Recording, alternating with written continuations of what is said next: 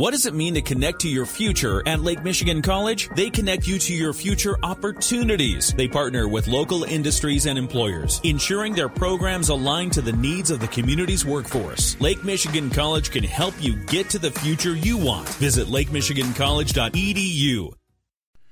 Good morning. My name is John Smetanka, and the name of our program is With Respect.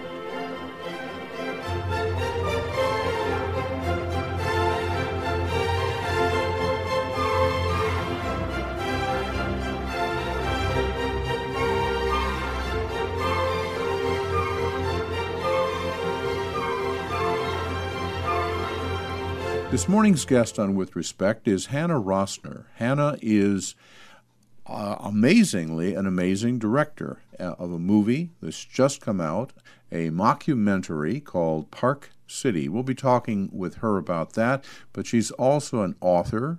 At age 15, she wrote a novel and got it published at age 16. We're now talking with Anna Rosner. With respect, we'll be right back.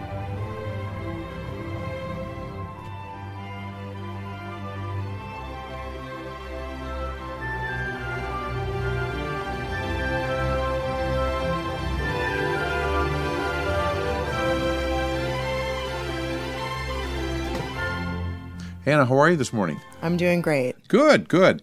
All right. Everybody starts off with this. Hannah, where are you from originally? I'm originally from Bridgman, Michigan. Yeah. That's right. I was born in St. Joseph, Yeah. and I lived here until I was uh, 18. Huh? All right. Where'd you go to school? I went to Bridgman High School. I mean, Bridgman uh, Middle School and High School. I actually went somewhere in Maryland for elementary school, and, uh, and then when I graduated, I went to Columbia College in Chicago. That's the uh, uh, Ar- College of Arts and Science or Arts and Primarily arts, Arts. Liberal arts school. Yeah. hmm Um, we've had the um, now he's the former uh, CEO, the ex CEO. Pardon me, chairman of the board. Um, Alan Turner has Oh, been right. on our program several times. Oh, great. So, Anna, what what got you into movies? For pity's sakes.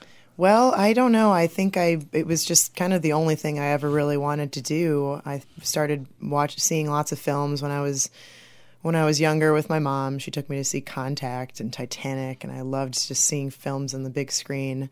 And I, for a while, entertained the idea of being an actress, but then I figured out that I had a lot more choices and a lot more control if I was on the other side of the camera. So I decided I wanted to be a director, and and I so I went to film school, and and here I am.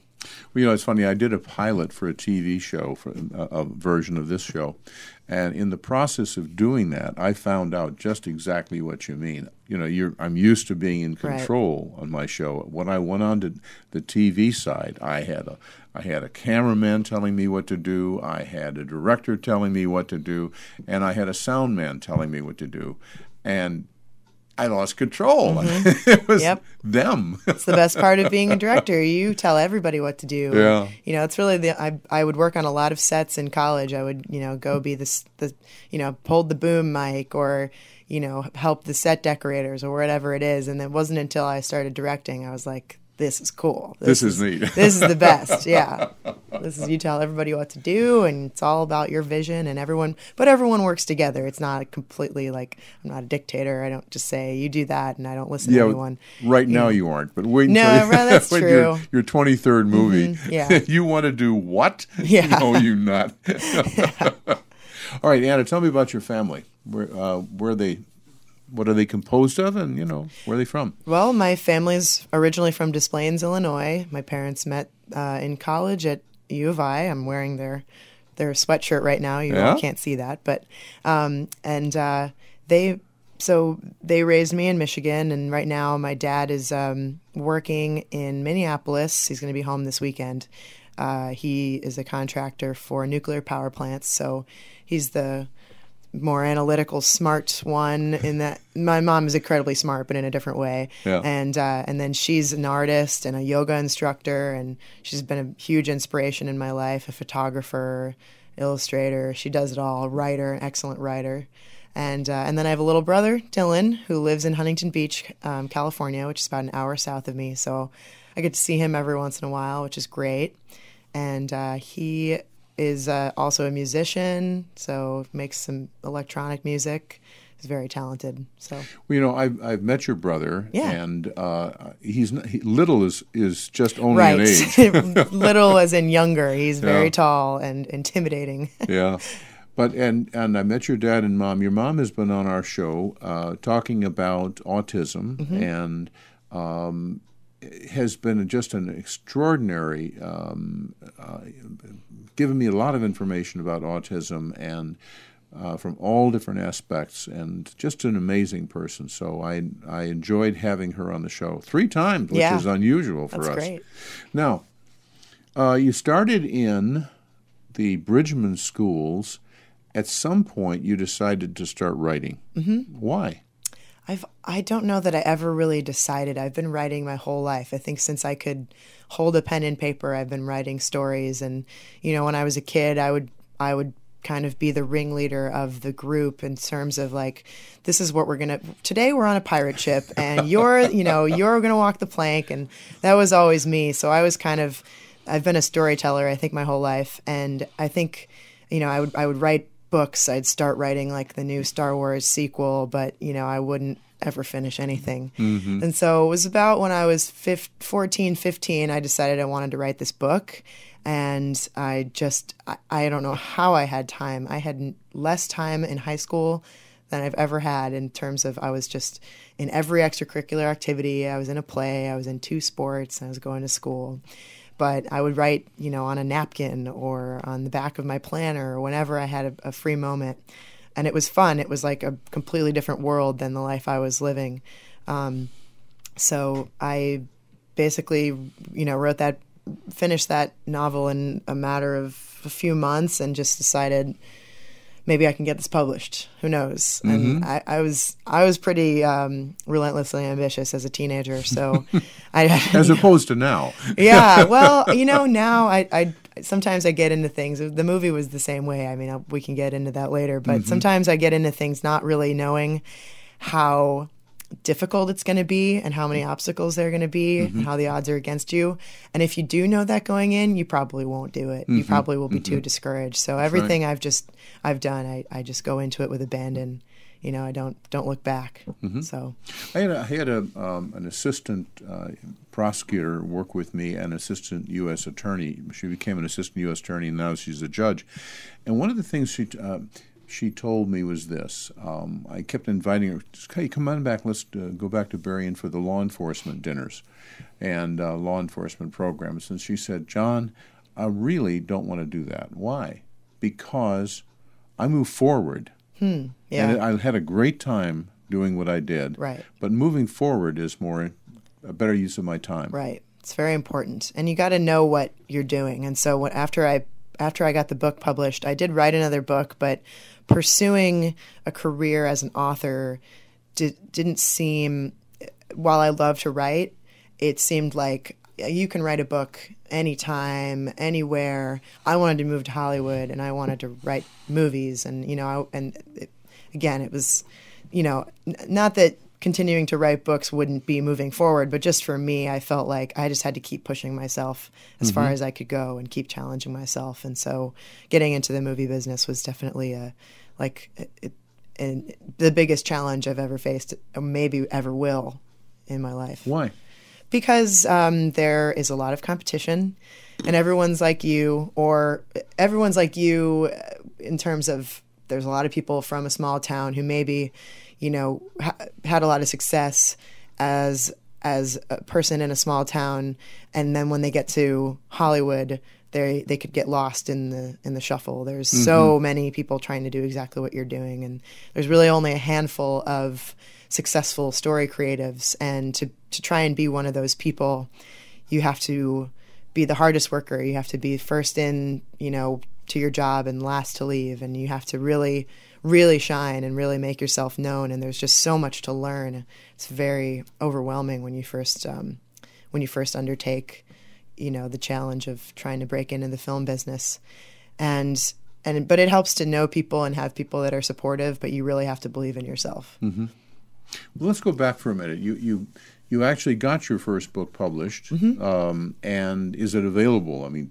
is it still out there? Yeah, yeah, you can find it on on Amazon.com. You can you can order it online. It's it's easiest to find through the through the publisher publisher's website, which is publishamerica.com. Publish Mm-hmm. America is the name of the company that published it. Um, it's not necessary. You won't find it on the shelves, but you can have the bookstore order it. Mm-hmm. All right. which is pretty cool. Now, the the name of the book. We better have a name for Yes, this book. yes. The book is called The Ambulance Club. All right. What is it about? It's about a group of teenage girls. It's actually about a girl who moves to Laurel Canyon, which is now where I live. I had never been there.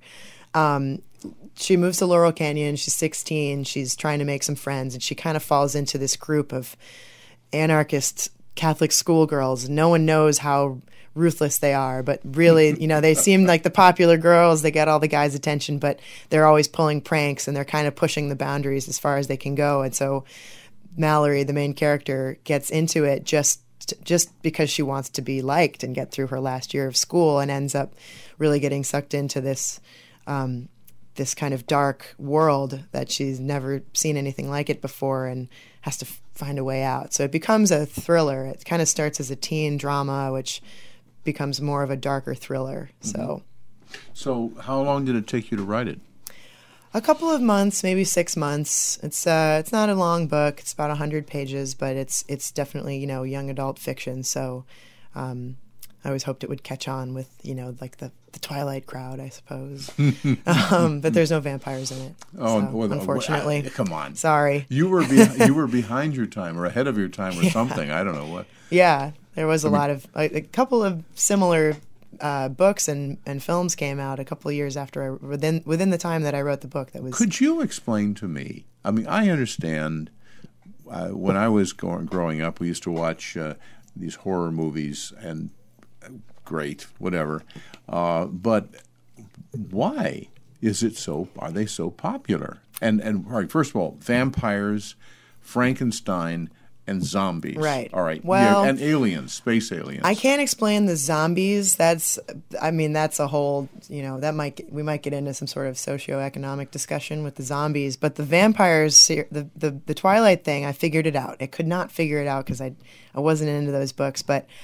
It's it's about forbidden romance, and oh. that has always been a popular topic among you know people who love stories, people who love romance and fiction, because you know at a for a long period of time it was class that separated people. So you would have love stories about you know um, warring families who you know Romeo and Juliet is a classic forbidden love story, and then you had, would have stories where you know the woman was from a higher class and the man was of a lower class, and so they they weren't allowed to be together, and it was so tragic and.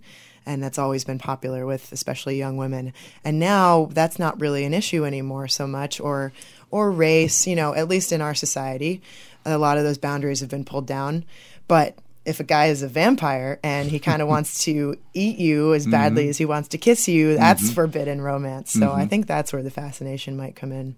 Well, you know, that's actually the best description I have heard about that in my whole.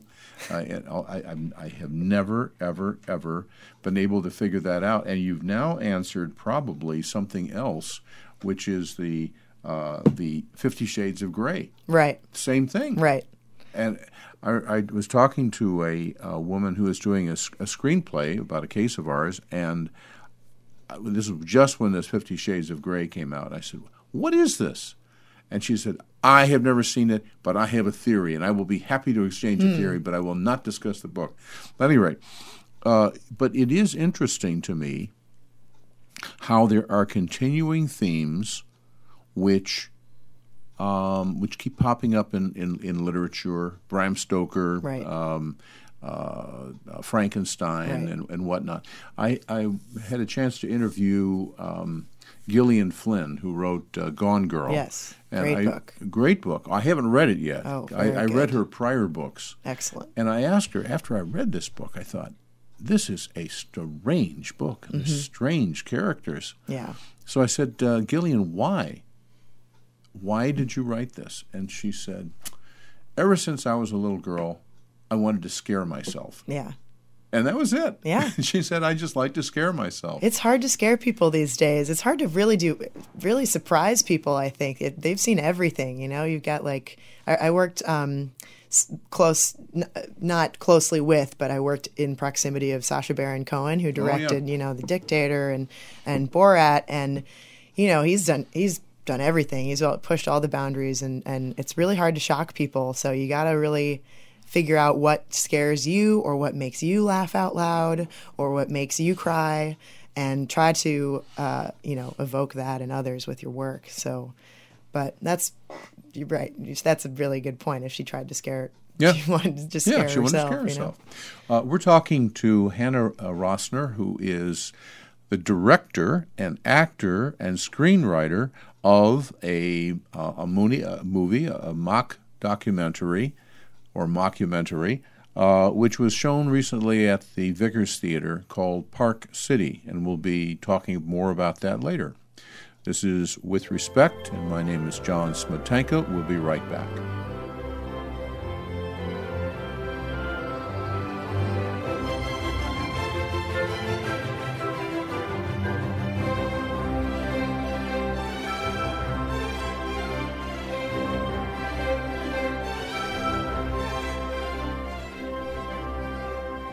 We're now back on With Respect uh, with Hannah Rosner, who is a director, writer, uh, novelist, uh, multi talented person uh, whose, whose uh, mockumentary, uh, Park City, was recently shown at the Vickers Theater and is going national.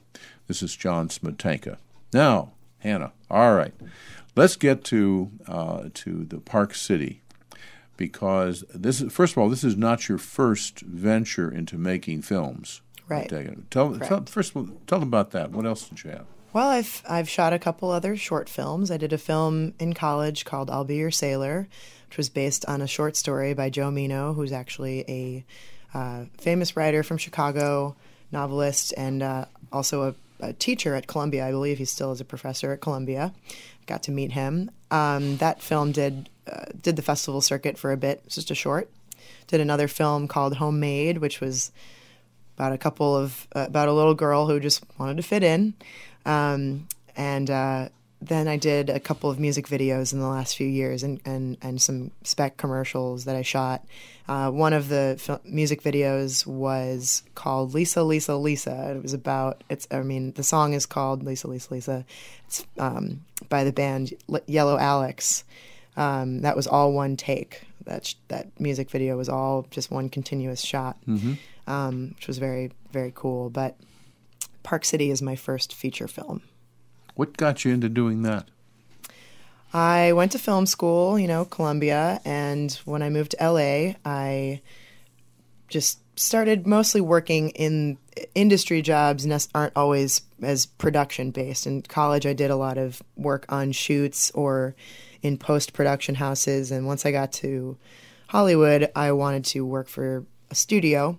So I had a couple of internships, and I had one job as a post PA, which a PA is like the person production that assistant. production assistant, right? That runs around. All I did was drive around with hard drives, and but it was cool. I'd go to the Warner Brothers lot. I really got to know the the town that way. Um, and then after uh, a few few months of of working for a screenwriter, I somehow got it in my head that I had time to make a film, a feature film, and uh, because what happened was my friend Dave and I, Dave Hoffman, who's in in one of the leads in Park City, we decided one day at the very last minute to drive to Sundance, and I we had like a hundred dollars, and and we didn't really know anyone. We knew a couple people that were screening their films, and we I said let's just go. I've always wanted to go to Sundance. It's supposed to be so cool, and we had no idea what we were in for. We we we just got into a lot of ran, very random adventures. Met some people. We met Bill Murray, which was very Oh. exciting.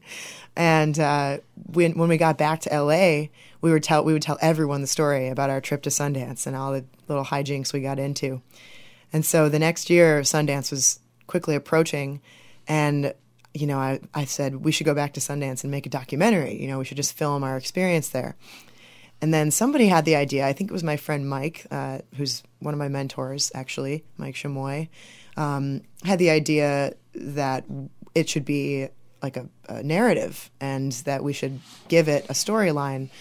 And you know, every movie has a simple premise. This one was, you know, a couple of filmmakers go to Sundance to screen their film, but they lose their film print the night before their screening. So it, was a similar structure to like The Hangover or any of those movies where like you know what happened last night. We got to retrace our steps to find find the crucial the crucial MacGuffin in this case, the movie.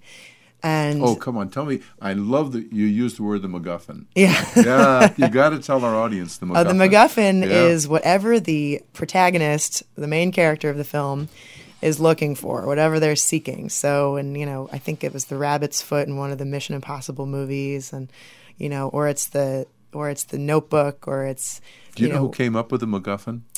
I do, but I can't remember who. Alfred Hitchcock. Yes, Hitchcock. yes, yes. He came up with it uh, because just for what you said. It's the thing that they're looking for. Mm-hmm. Right, what they Yeah. need. Yeah, it's ahead. literally the object. So, so in this movie, our MacGuffin is the film, which was a little ridiculous because they don't need to actually screen film on a on a reel on a 35 millimeter reel, but you know it's very important that they find this thing. So, anyway, so we had this idea for the for the movie, and we I wrote a script with my best friend Julia Turner, who's a very very talented writer, absolutely hilarious, the funniest person I've ever met, and just a great writer. And she did. She and I would pass the script back and forth. I mean, we were sitting at our desks. Um, she was. We were interns at the same time, and we would you know, come up with ideas over Gmail chat. I'd say, "What do you think about this? What if they go, you know, what if they lose the film print and it's been at the house the whole time?" And she's like, "Oh, that's pretty good. All right." And so we just pass the script back and forth, and she, a lot of the great lines are hers, a lot of the great lines are mine, and a lot of the great lines are were completely improvised on the scene. So, yeah. So anyway, so once we had the script, we were like, "This is actually really funny." I mean, we we did like a, a roundtable read where we got all the actors over to my house and we all read the script all the way through, and Julia read all the action lines that aren't actually in the script or in the movie. And we were just dying laughing. We were like, "This is really funny. We gotta we gotta shoot this." So we went to Park City, uh, drove up for four days there and back. It was a harrowing adventure in terms of just bad weather and um, not really being not really knowing where we were all going to stay. We stayed we we couch surfed with a very nice man um, named Phidias uh, who lived in uh, in Salt Lake City. Crashed on his floor, and when we came back from Park City, we didn't really have enough footage for a whole movie. In fact, we probably only have had enough footage for about a, a fifth of the movie, and a lot of those scenes that we shot up on the on the drive up just got thrown out because we were like, we can do with this much better. So we reshot some of it, but some of it we kept. Um, and and then over the course of this the next year, we shot every weekend or every other weekend because we all had day jobs. Um, and we're cutting the movie in in between um, in, in between scenes we were shooting. So that that was about yeah that was about six months of you know a couple days here and there of shooting probably about 22 shoot, total shooting days and then we had a movie so just you know cut it did the sound did the music Now, um, the the movie you talked about the the uh, 35 millimeter. yeah and that is what traditionally people have grown up with over Right. the past what 40 years 50 years Right. that isn't what films are made of these days oh, it certainly is not what yours Sometimes there's there a, a lot of studio movies they do still shoot on film, but for the most part it's it's more and more being shot on digital. It's very expensive to shoot on film. Film costs a lot of money, and and because it's less prevalent, um, they there's processing fees. There's a lot. It's just more expensive to get a film like actual film made and shot. To have everything on digital is okay we've got we have uh, eight millimeters which started that's what uh, uh, the home films were Mm-hmm. in the old days and then it got you, you if you really got professional you went up to 16 millimeter Mm-hmm. that's what I started shooting on. Because it was 16, okay. yeah. Now then, it was thirty-five, and that's what traditionally I think movies were made for fifty years. Right. Now, my question is uh, about that is when when di- when did digital come in, and and how different is it to shoot a movie from thirty-five? The the equipment, the the perspective, the timing, all of that to a digital? Is there a difference? Absolutely, and one of the main differences, um, at least from a from a directorial point of view, is that when you have film, you have to be incredibly deliberate about all of your choices. Not saying you shouldn't be with digital, but you have a lot more freedom with digital to say, "Oh, well, we can shoot all day long." You know, we we we have we just it's all on a card. You know, all all of the the digital video that we're shooting is going to end up on a computer. So we've got plenty of space for that. So we got all day. Take your time. Do as many takes as you need. You know, and you, you, in a way, you have more freedom, but it also can be limiting because you don't have to make, like I said, such deliberate choices.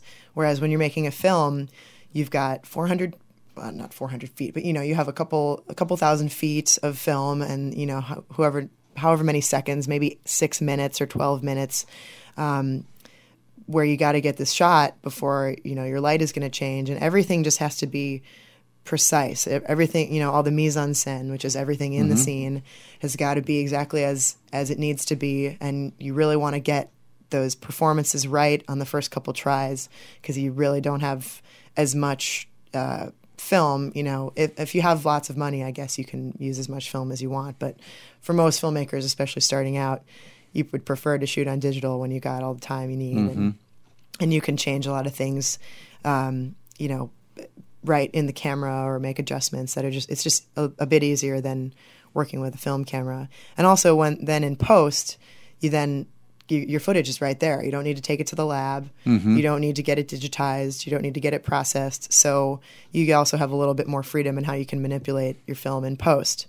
Um, and I've I learned how to shoot on film, which was I thought something really great that Columbia did. I think more and more they're switching to digital as well, just in their curriculum. But it was a it was a valuable experience being able to um, just just to have the constraints and have the limitations. I think limita- personally, I think limitations are the best thing for a creative person. Mm. So why?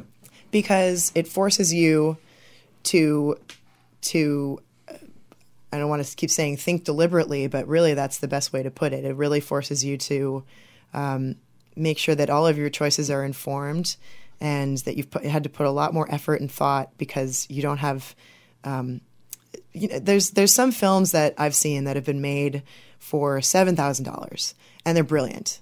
I mean, Primer is an example. I don't know if you've ever seen that film, but it, it's it's a brilliant film. It was Shane Carruth, his first film, and it it's a bit abstract. I mean, it's very abstract in its subject matter, but um, they made it for seven thousand dollars, and they really had to make it count. So, mm-hmm. you know, all the effects uh, they you know are are very you know precise. Um, whereas you know in a multi-million dollar Hollywood movie, um, they they don't seem to be as creative, and you know some people don't really know why that is. And it's it's not a lack of vision from the director necessarily. Mm-hmm. It's just well we've got all these actors to take care of and so many people on set mm-hmm. and it's just mm-hmm. it can be madness and there's just really not as many there, there's not the same limitations that you have when you're making a, a a small budget film. Mm-hmm. So when I'm when I go to the movies, um, and I've done that for years. We that's a thing in our family. We like it, but how I, I've, I've noticed a transformation in the kind of shooting that takes place.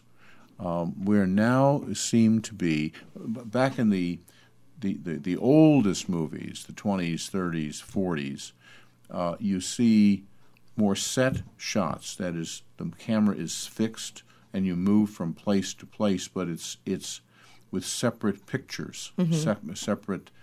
Uh, I don't even know what the technical term is, but if you're looking at a person's face, and, they're part of a conversation, the face doesn't, the camera doesn't move. The face may move and, right. and interpret. But then, if you wanted the other part of the conversation, you flip over and you do a uh, a second shot mm-hmm. on the um, the other person of the conversation. Again, fixed. Right. Now I see many more movies which in which the camera jumps around. Mm-hmm. It, it is it is moving. Mm-hmm. And I'm wondering. Sometimes I think it's very distracting. Other times it, it works. It, it, gives some real life. But what You mean that did there's some of that? That there's more handheld shots. Yeah, yeah, yeah, handheld, yeah. Well, that's kind of become popular. Just I think even more so in the last ten years, especially with a lot the popularity of a lot of found footage films, starting with you know Blair Witch Project and Oh, start me on that. Yeah. one. start me on. I, we're going to talk. Oh, we'll get back to that. Witch, Yeah. Gotcha. But films like that, that th- this whole found footage phenomenon, it, it happened around the same time that reality television became popular. I think people were just like, I want to watch something as close to reality as possible, which is silly because reality None TV is. is. completely scripted. Right. Um, or just, you know, people, they, they only cut the interesting stuff, which I don't find interesting. But, you know, back to handheld camera, I think that what that's all about is it really puts you in the action sometimes I do find it distracting. I've I've watched some handheld films recently where I'm like, just put it on a tripod. God, I'm just sick Yes, please. all the movement. Yeah, I'm getting seasick. yeah. here. You really have to have a talented camera person to uh, to operate. And I, I personally thought that our operators did a great job. It was mostly Megan Boundy, our cinematographer. Um, and it, it can be just a practical thing. You don't have as much time to shoot. You're kind of on the move, and so if you just put it on your shoulders instead of on sticks, you know, on the tripod, you you got more freedom to follow the actors. You don't really have to plan your shot, shots so much, which we hardly ever planned. We, we didn't do a lot of shot lists. Um, we just kind of which gave it more of the impro- improvisational vibe. And so the reason you see a lot of handheld TV, uh, you know, like with The Office, that gives it this improvisational vibe. I mean, they are improving a lot of their lines, but it also makes it feel like you're right there, and these people are so quick with their with their jokes and there's just something about like zooming in on the you know on the person's face at that moment instead of cutting to a closer shot that really makes you feel closer to the action and makes you feel closer to the characters We're going to take a break right now. We're talking to Hannah Rosner, who is the director, actor, screenwriter, chief cook, and bottle washer for the uh, the mockumentary Park City. This is John Smetanka. We're talking on With Respect. We'll be right back.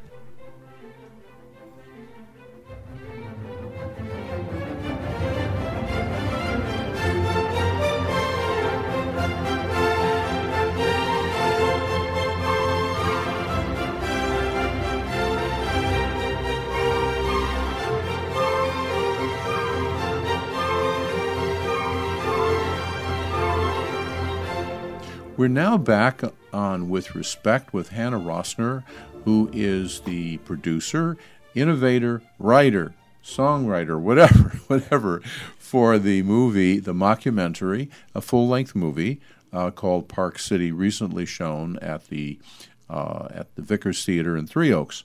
But uh, I have a question for you.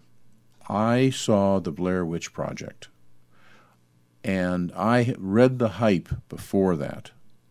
I thought it was, I can't use the word on, on radio, it was awful. yeah I really didn't like it's it. It's not a good movie It's not a good movie, but they've got this wonderful play when it's uh, Time Magazine, Newsweek Magazine, Yeah. and people flock to the theaters.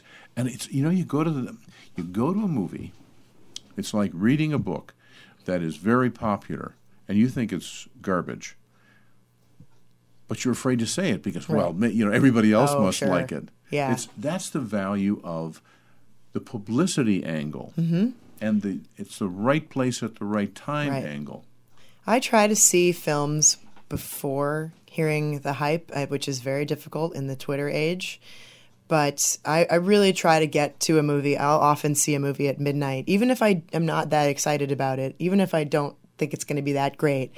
If I know it's going to be newsworthy, it's going to be making headlines, if people have been talking about it before it comes out, I try to see it midnight on Thursday or whenever it, as soon as it comes out, so that I don't get to hear all the word of mouth because that t- can often ruin it because you you know you have all this enthusiasm to see a film and then people people lower your expectations and then you go in thinking it's going to be bad. Or they raise your expectations and you go in thinking it's better than it's than it turns out to be. And mo- going to the movies is a completely personal experience. So there other people's opinions can color your own opinion but for the most part people some people like movies some people hate that same movie. You really never know what it's going to be. So back to blair witch i you know or or films like that where you're like, well, I, what's the big deal? What's what's so impressive about that? I've seen so many films that I I'm just like, what you know, what's all this hype about? But when something is new, regardless of if it's actually quality, you know, if it's if it's good performances or if it's um, you know what we traditionally think of as you know the aspects of a great film, if it's new and people can then uh, a lot of studios I think cap- can capitalize on something like Blair Witch because they made it for for no money. And so right now you've got um, I'm going to butcher his name, but I think it's Oren Peli, uh, the director of Paranormal Activity, who's uh, or Jason Blum. You know these these dir- directors and producers of uh, low budget horror films, found footage horror films.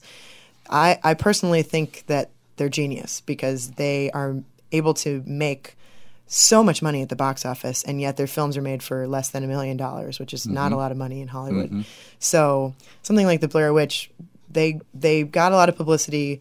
Part of it was because people were scared. People had never seen something like that before, where mm-hmm. they're you know walking around in the woods, and that could be them. You know, that's part of the found footage. That's the other thing about found footage. What, is- what is found footage? found footage is like the the concept is you think that this movie could be real.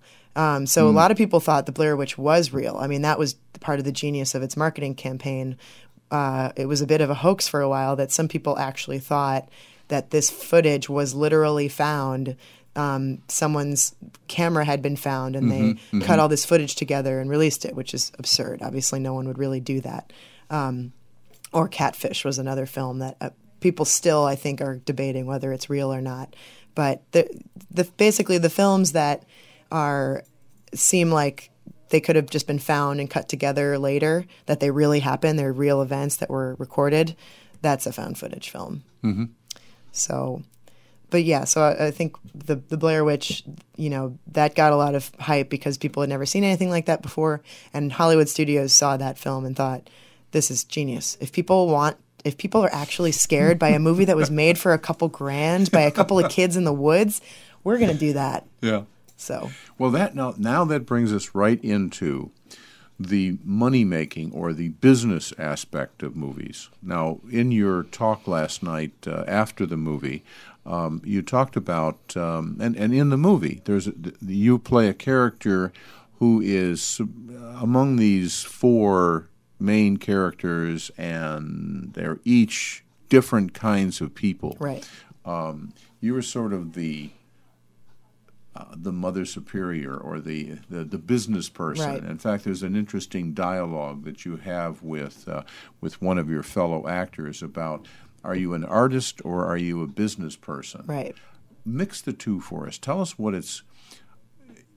I'm going to get into what it's like in Hollywood, using that term in the broadest um, uh, sense.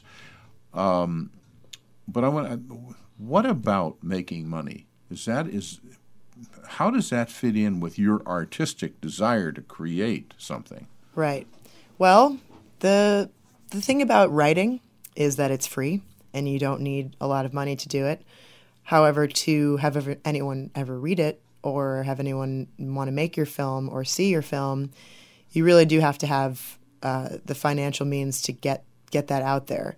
So you know, in this day and age, with again, I think I call it the the Twitter age or whatever you want to call it. You know, the fact that everything is available online, you can at least get an audience for your material if you're a director or um, not really a writer, but if you're if you're a director, if you've got film online that people can see, they can access it, and you can get popular. Just for, there's plenty of people who have become famous just from YouTube.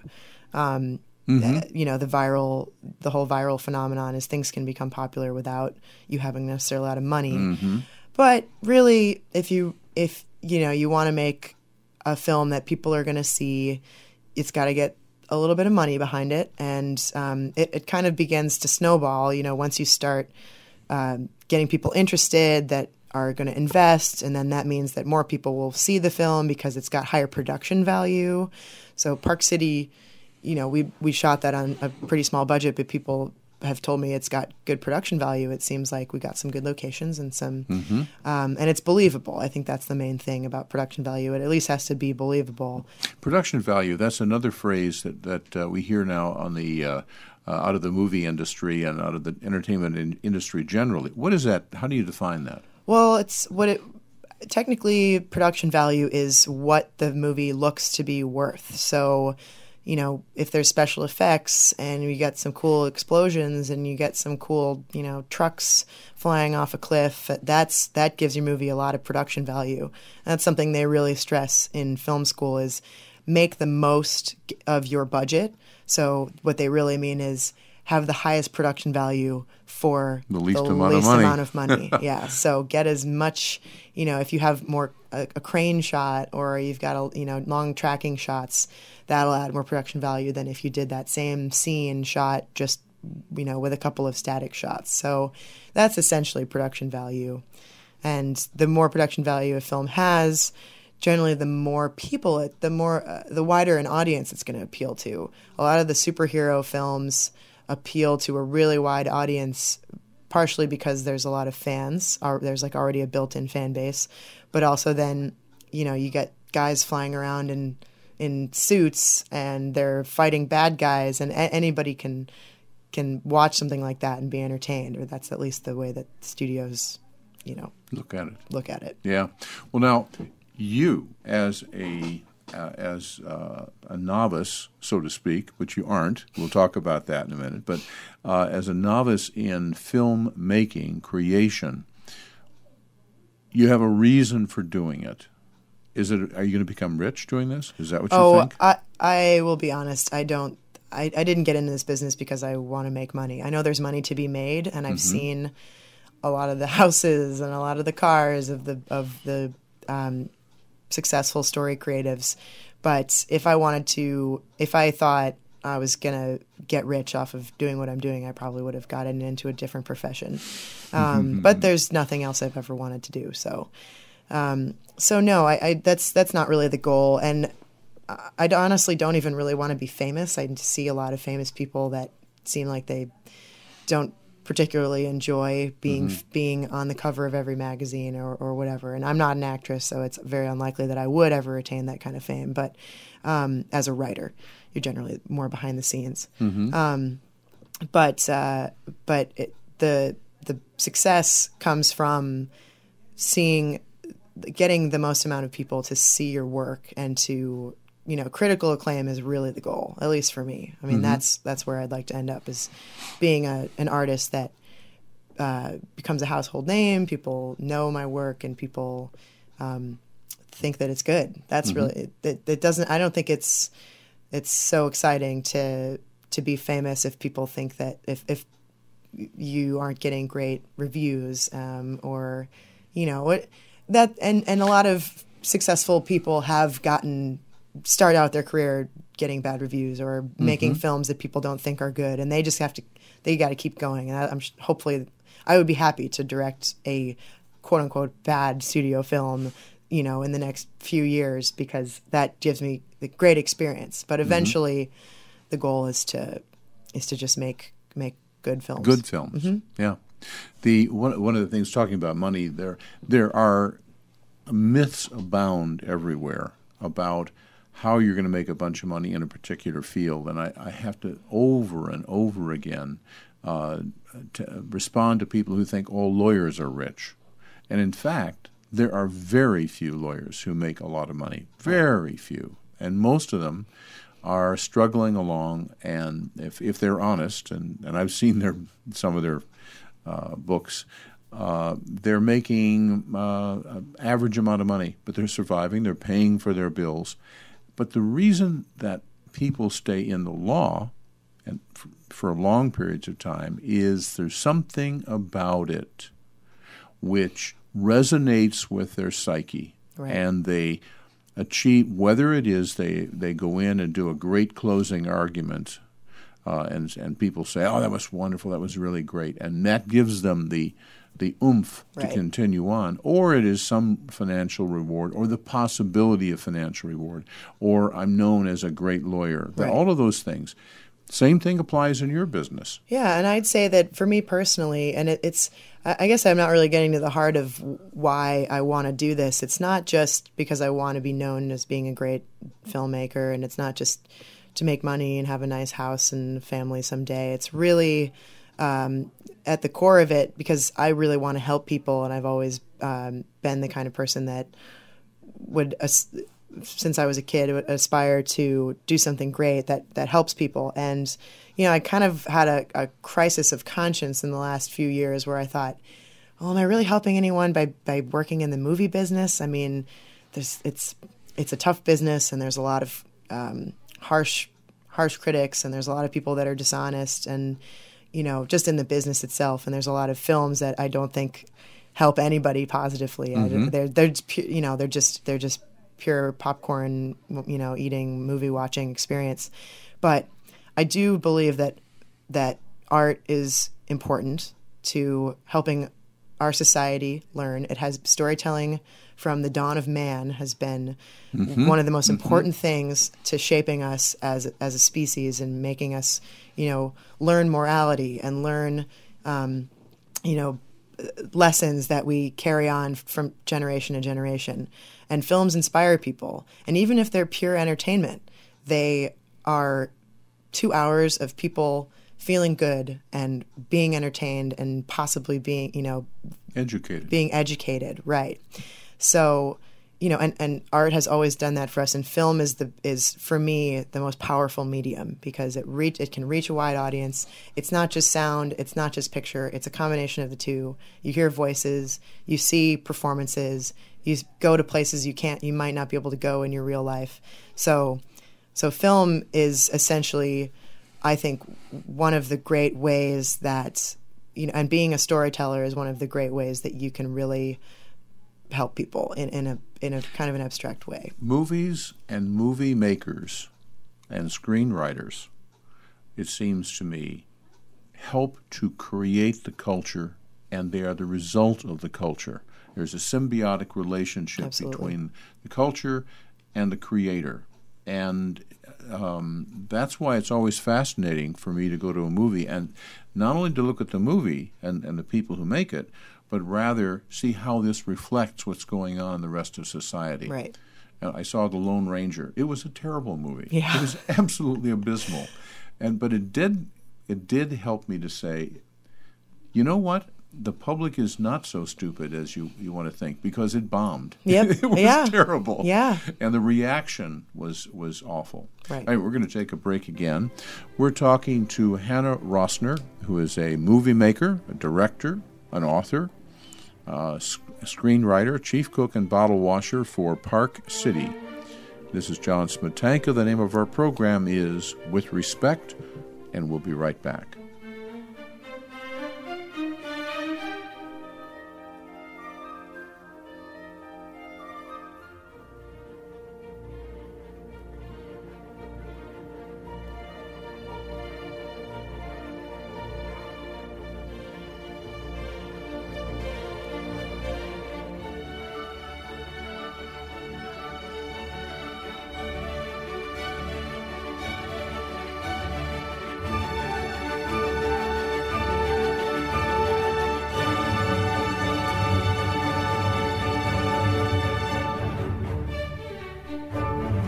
Now back with On Re- with Respect with Hannah Rosner, who is a uh, movie uh, everything for Park City. She is it. Uh, chief cook and bottle washer is the easiest way to say it. And this is John Smetanka. Now, Hannah, when we broke, um, the magic question that I, have been holding off on uh, how old are you? I'm 25. And you've made a movie, you've written a book, and you've and you've made uh, mu- music videos and you're working a full time job out in, in uh, California, where do you get the energy? I, I don't know. I, I think there, I just don't feel right if I'm not writing, and it's always been that way. It's kind of, it's kind of just something I need to do, uh, and and so it's the energy really comes from just this core ambition that I've always had, and whether or not I have the energy like I make time for these things. So, you know, because it's important to me. So I don't. I've always been busy. I've just, uh, mm-hmm. you know, I, you know, when I was in high school, I was in a million sports and I was in a million plays, and I was just always, always had my hands in something. In college, I was also a musician and I was in a band, and we went on tour, and I had like a completely different life than I do now, and. I, but I've always consistently been creating through, along the way, and I think it's because I can't not. I, I really can't just take a break from writing. And when I talk it's to down deep inside. Yeah, it's it's in there, you know. And sometimes I talk to, to friends of mine who say, you know, I I want to I want to be a writer. I just can't find the time. I, I say, you know, you got to just make the time. That's uh, the only advice. There's a you. famous. There's a, a well um, uh, thought out a short saying, and that is, if you want a job done, ask a busy person. Right. Because they're busy for a reason, mm-hmm. but also they tend to be the ones who can take on a little bit more and yeah. and get it done. Yeah. Get a job done. Yeah, you know, you just got to figure out what works for you and there's there's a lot of things going on in my life and um, the I guess I just I really have to prioritize and sometimes I have to make tough choices between you know do I am I going to go out with my friends tonight? Am I going to see my boyfriend? Am I going to you know go to this uh, you know and whatever it is that's happening. I'm a very social person, so it's I always sometimes wonder how I ended up being a writer because generally when you think of a writer you think of someone in their you know locked up in their room with their typewriter typewriter. Um, but but also to be a writer you have to experience life and you have to go out and, and try new things and and observe people so uh, which is actually something that I call window time window time is because I, I kind of uh, schedule every little moment in my life, even if I don't want to. Sometimes I, I just have to. It's compulsive, yeah. Yeah, I know. I know. even mean. even my free time, I'm like, okay, I have two hours to relax. You know, quote unquote. This isn't really relaxing, but you know, so, you will relax right, right now, body. Right, sit down and just watch TV, even if it's bad. Yeah. Um, but but yeah, window time it, to me is like the time that you spend not writing, just observing and gathering you know material and gathering inspiration and that's something I've really focused on this year is uh, trying to hone hone my creative muscle and and and follow my follow my passion whatever I think is interesting or different or something that I might want to one day write about even if it's not that particular subject it's just you know the people there's new people i'm going to meet or new experiences i'm going to have so i make time for that kind of thing too um, it's not just work all the time yeah but one of the things that I, in your movie last evening, you uh, one of the other areas that you raised was you're bugging the, your your friends to get out and to make contacts. Right. And just you know, you're at a party. You're not here to do just to, to enjoy yourself. Yeah. You're out here to meet people. Right. When I was campaigning, I remember the first event I camp ever campaigned at. Uh, my my uh, my campaign manager watched me and at the end of the evening, it was a dinner of about 200 people. And I had a great time. I loved it. I had a nice dinner, and I talked to two or three really interesting people. And she came out afterwards and she says, What did you do tonight? What did you do?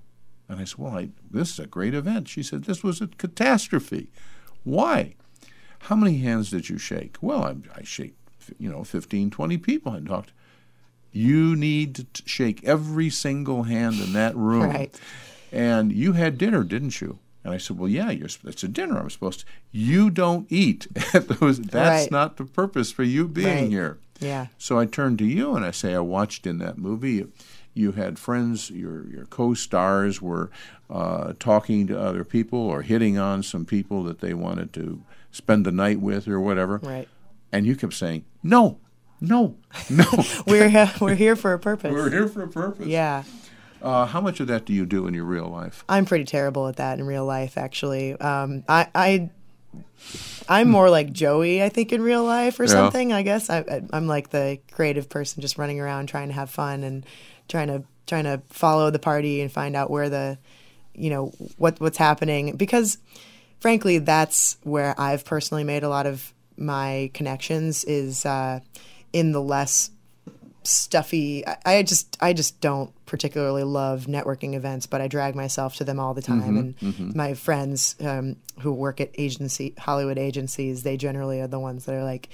All right, you got to go to this networking event. You got to meet so and so from Sony and so and so's assistant at you know blah blah blah's company and and uh, I end up meeting people that I love, and it's always a good time. But the having the energy after a 12 hour day at work or after doing you know a 1000000 meetings and taking a million notes going out and and networking is exhausting it's not like exactly like your you, was your campaign manager? Mm-hmm. exactly like she said you're not there to socialize. You're there to talk to someone for a grand total of three minutes figure out where they're what they do where they work what you know what they can do for you what they can do for you can do for them and give them your card and move on to the next person. It's absolutely exhausting. It's not a good time. But you can you can meet some great people that either uh, can become your friend or a business associate or a, a industry contact. Um, who you can help and therefore can help you in the future. So it is very important, and I do stress to a lot of people that I know that move to Hollywood and are new to just go to absolutely every event. Um, and then another thing that that confounds my non-Hollywood friends is that we go, I go to drinks uh, like every every other night, maybe three times, a, two or three times a week, I'll go out for drinks or a breakfast or lunch with uh, a new contact or someone that I haven't seen in a while that works at another production company, and that's just a good way to, you know, to foster those contacts um, so that you know if in a couple weeks I might need a script from their company, they can slip it to me, or if they, I need uh, a phone number of the the head of their studio for my boss, I can get that. So it's definitely helpful and very important but me personally, I'm I I'm good at it. I know how to do it. I don't really enjoy. Why do people fail in Hollywood, in movies, in in uh, and I mean in each of the different realms, not acting or directing or screenwriting or production or whatever it happens they're doing. Why do they fail? Well, there's two types of failure.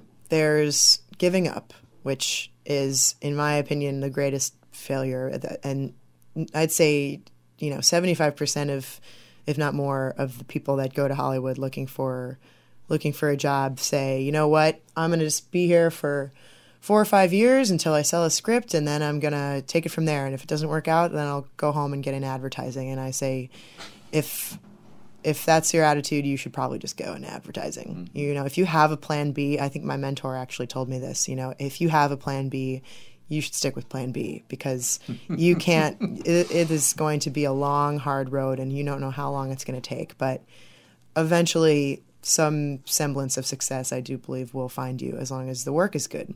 So, the other kind of failure is if you simply don't have what it takes, if you don't have uh, talent, and, and I don't, I think talent is a really obscure thing. It's very, it's very abstract. Um, you know, you can have raw natural talent, but but writing is a craft. It's not just something that you know how to do. There are some people that are just naturally good at it, but you still need to learn how to format a screenplay. You'll still you still need to learn three act structure.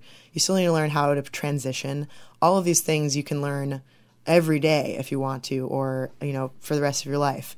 Um, and so, if you don't keep learning, uh, your work is not going to get better and you're inevitably going to fail because people can tell, studio executives can tell if you know what you're talking about, if you've seen the same kind of film to the one that you're pitching, or if you've really thought through your main character's um, through line, or if you've really thought through the premise of your film, or if you just came up with it and decided, you know, I'm going to go to this meeting and I'll just wing it. Mm-hmm. You know, people can tell that sort of things. You have to be a hard worker. Um, so that that answers your question. Mm-hmm, it does. A lot of things. It does. Can... I, in in uh, my world of politics and law, there are a number of different things that cause failure. One is that they really don't belong there. That is, their their interests. Uh, are superficial right. in what they're doing, and they don't take it seriously. Another reason is because they get tired, and something happens in their lives that just c- crashes them. Uh, a third one is substance abuse. We have I've seen a lot of people in politics and, and in the the law that uh, um, they drink their lunch Mm-hmm. and or they, they snort cocaine and they they they kill themselves. Yeah. Um, and then the other thing is, it really they're they're they're distracted. They're they're they've got a plan B, but they've also got a plan C Sure. and a plan D. Sure. And all of those things to distract from achieving what you want to do. Yeah. Absolutely. Hannah Rosner, this was great. Thank you very much. We've been talking here to Hannah Rosner, who is uh, the director, the playwright, the uh, screenwriter for the movie Park City. And as I usually say, we can't tell people to go out and take a look at it, but uh, if you have the opportunity, it's a worthwhile hour and 25 minutes or 30 minutes. Well done, you. Thank you. Very yes, good. and you, you can check out the film on Facebook, and Twitter. Just uh, we're facebook.com slash Park City the movie or parkcitythemovie.com. And now, do you have a website that people can go to? Yes. Uh, you, well, I primarily am using the Park City website uh, right now, parkcitythemovie.com. We're also on IMDb. I don't, I have a website, but it's really out of date. Okay. so got to update that. Thank you very much. The name of our program is With Respect. We're on every Sunday morning at 11 and every Thursday morning at 10. And remember, uh, our mantra is if you show respect to other people, they will show respect to you.